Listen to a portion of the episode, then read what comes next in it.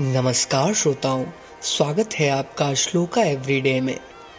आज का श्लोक हम आपके लिए लेकर आए हैं विद्या के महत्व पर। विद्या दुनिया का सर्वश्रेष्ठ धन है। आइए कंठस्थ करें आज का श्लोक।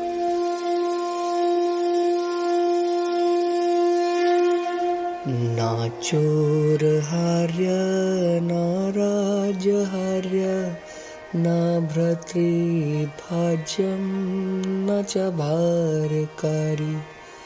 व्यये कृते वर्धति एव नित्यं। विद्याधनं सर्वधनं प्रधानम्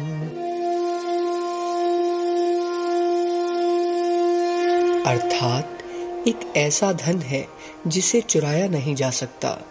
जिसे कोई छीन भी नहीं सकता, जिसका भाइयों के बीच बंटवारा नहीं किया जा सकता, जिसे संभालना बिल्कुल भी मुश्किल नहीं है। और जो खर्च करने पर और अधिक बढ़ता है, वह धन विद्या है। विद्या सबसे श्रेष्ठ धन है।